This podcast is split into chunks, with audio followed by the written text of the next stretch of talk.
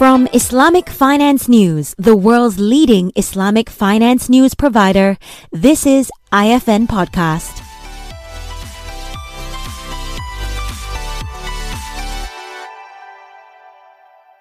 Hello and welcome to the IFN Weekly Podcast. My name is Nasreen and I'll be your host today. Thank you so much for joining us in this episode, Ms. Farmida. It's my pleasure. Um, I think let's jump right in. Uh, maybe you can tell us, as someone who has had over 25 years of experience in Islamic finance transactions, and I think particularly as the head of uh, and the chair of three different regions for Norton Rose Fulbright, what are some of the most interesting deals you have witnessed, you know, in your in your career, um, particularly in Islamic finance? Gosh, um, I think in a way some of the most interesting deals happened uh, between about 2003 to about 2008. Um, that was, I'm sort of fundamentally a capital markets lawyer, and I became involved in Islamic finance when the Sukuk market started to tra- take off. Mm-hmm. So when I first got involved in those deals uh, back in sort of 2002, 2003, we were working pretty much on Ijara Sukuk all the time.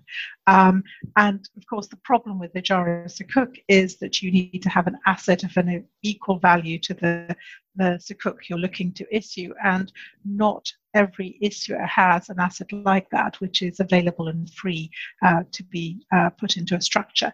Right. And so, in that period from sort of say 2003 to 2008, there was a huge amount of innovation as we try to come up with structures uh, that would uh, work from a capital markets perspective. So we moved uh, you know, from Ijara Sukuks to Musharaka Sukuks to uh, Mudaraba Sukuks, uh, Wakala Sukuks.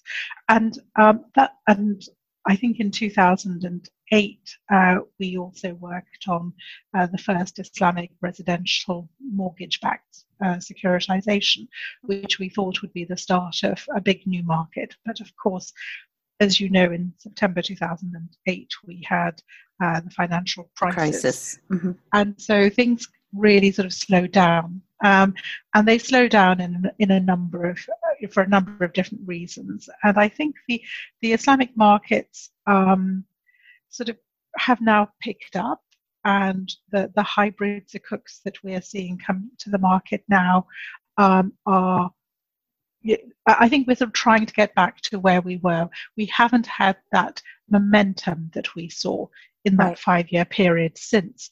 Um, but you know, there have been some some great deals, and um, I think Islamic finance now is is much broader, and I think much more linked to uh, the the conventional economy in the sense that when we see things that are working in the conventional economy, the speed at which uh, a Sharia compliant transaction which tries to achieve similar aims uh, tends to be faster than that. So right. we've made a lot of progress, but I think some of that in speed of innovation that we had uh, when I first got involved in the market, uh, we haven't seen replicated. And what I'm very excited about at the moment is the growth of the ESG market right. and the way that interacts with Islamic finance. And so I I'm hoping that we're going to sort of see another period of rapid innovation taking place. Yeah, yeah, for sure. What do you think are the challenges still? Because I'm sure that like there remains challenges that need to be overcome. Um, well, I, I think what's really interesting about ESG is the speed of its growth. So, um, you know, in the last four years, it has doubled in size. So I was looking at a at some numbers earlier, and ESG is now worth $40 trillion. That, that was the number uh, in July of this year.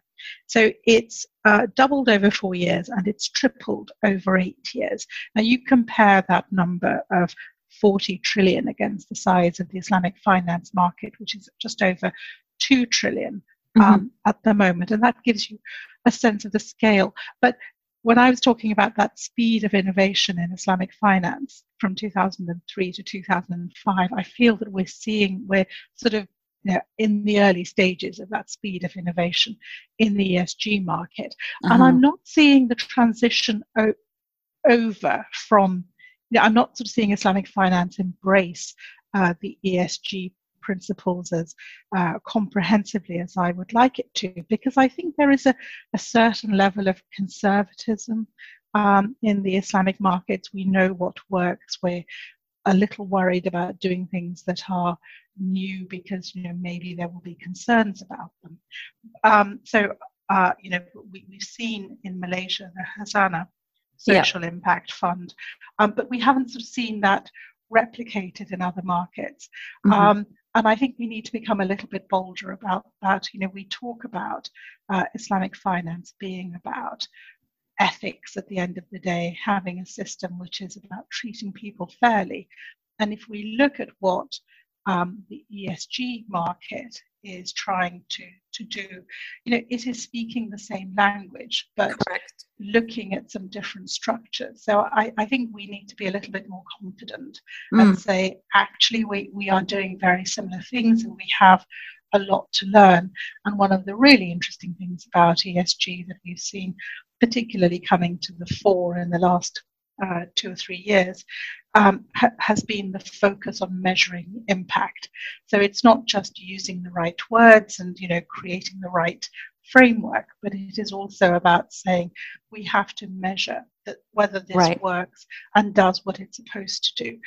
And I think you know we, we can learn from that from from, from a, an Islamic finance perspective and also focus on the purpose of what we're doing as well as the form in which we're doing it. So that debate uh, in Islamic finance of you know form and purpose, which I feel has always been there, right. now has you know, now we have an opportunity to really address that. Absolutely, and that I find very exciting. Right and also potentially opens us up to this huge market now. Mm. You know, when you look at the, the funds that are investing in ESG, if we can basically put Islamic finance into the, the same bucket, that does open up a huge potential additional market for us. Mm-hmm. Do you think that there has been a change in the kind of investors as well? In ESG, absolutely, yeah. yes. I mean, I think if you look at the big uh, investment funds, you know, whether you're looking at BlackRock or, you know, some of the huge pension funds, they are now very heavily interested and uh, focused on ESG as a key area of investment for them. So that is, you know, that is something uh, that Islamic finance could also benefit from. Right, I agree. If it's able to, you know, meet the requirements of ESG. Of course, yeah, correct.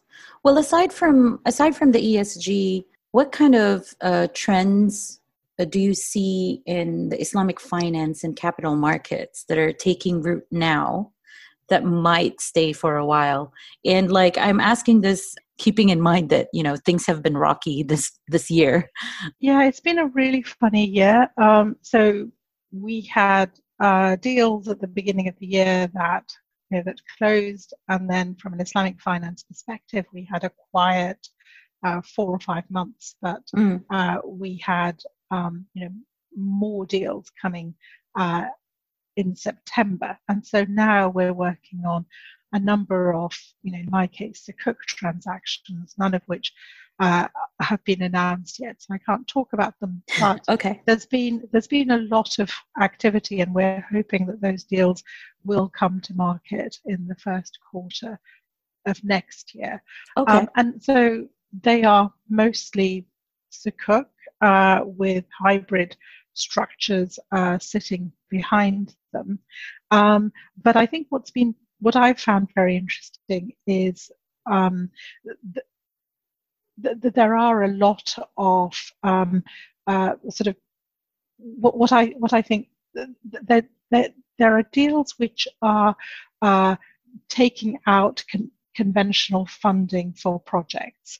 So mm-hmm. the project has now been built. Some of that uh, uh, uncertainty which exists in a, a project uh, in its build phase has gone, and so you're just dealing with the cash flows um, that are generated by the project.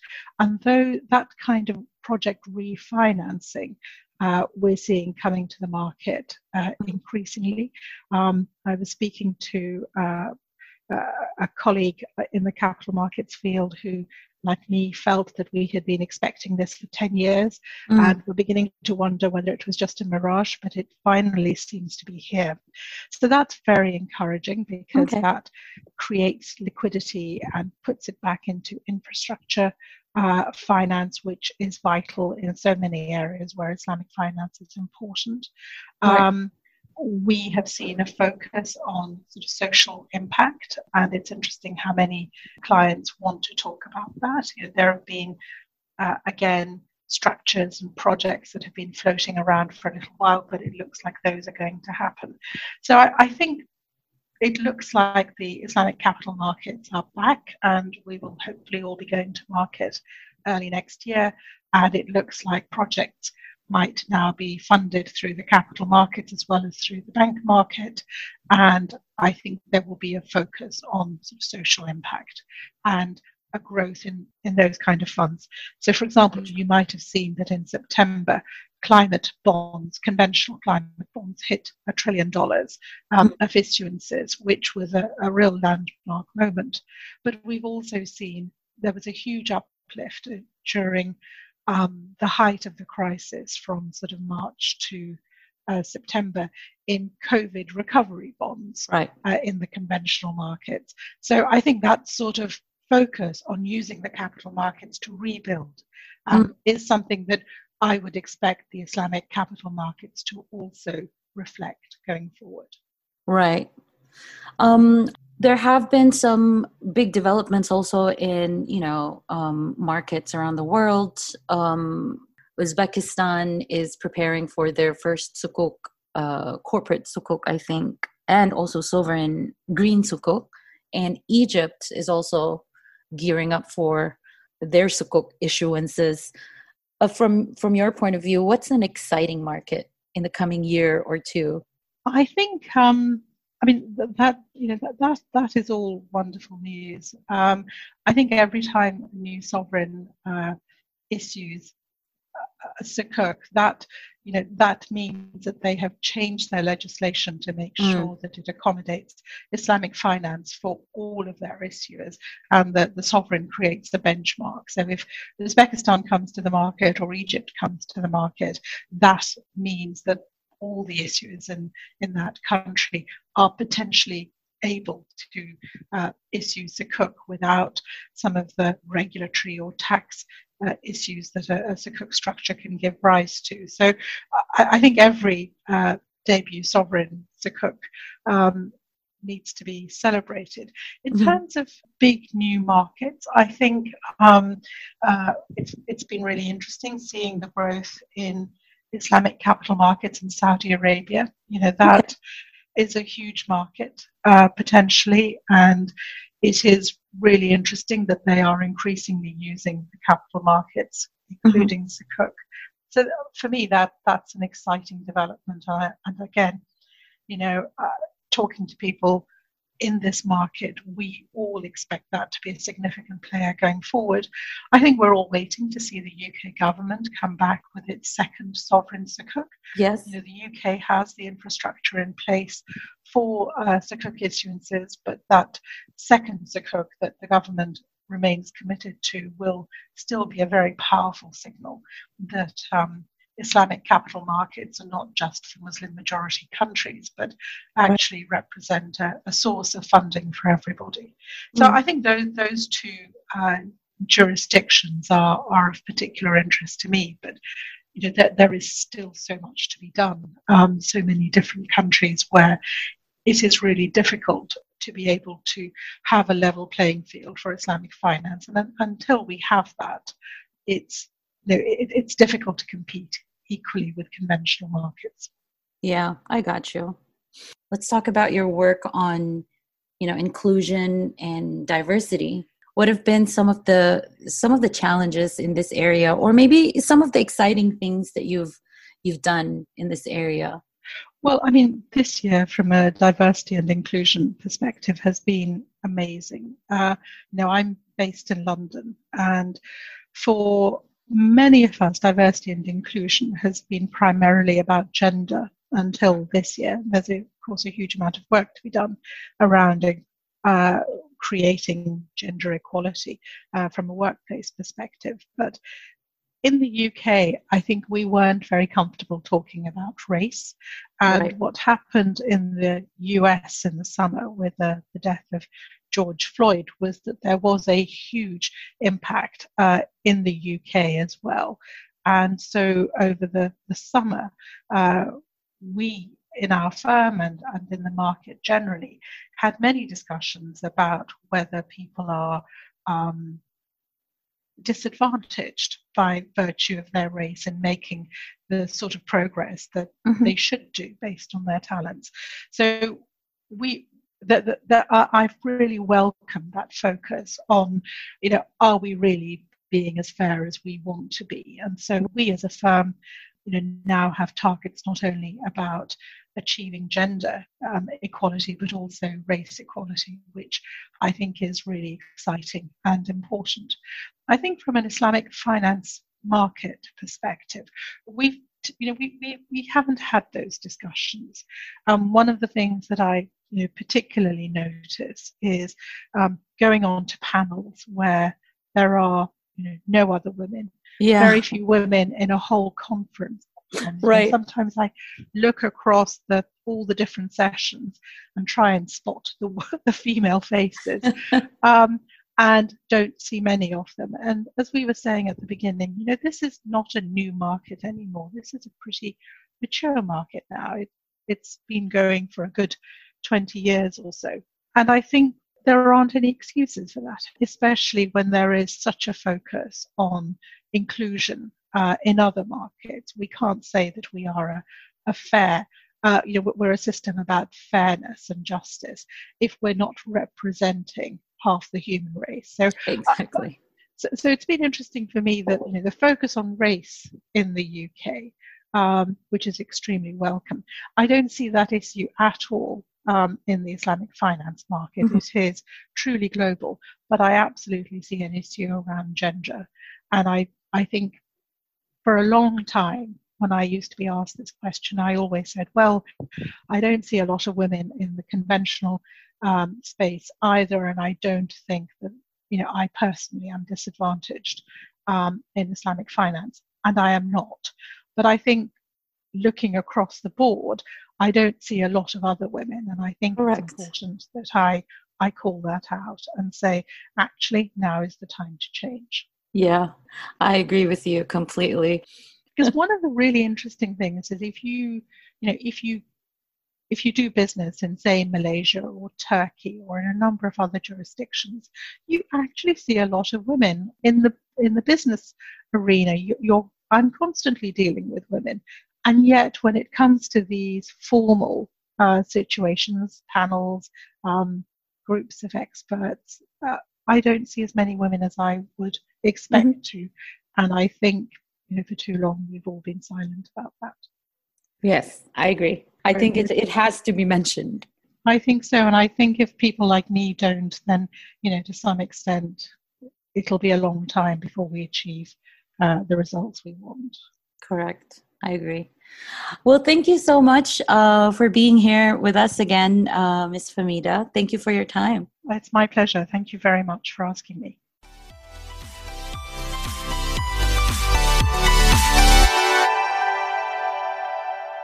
Thank you for listening.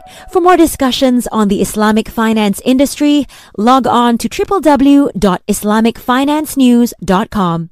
You can also listen to IFN podcast on your favorite platforms, including iTunes and Spotify.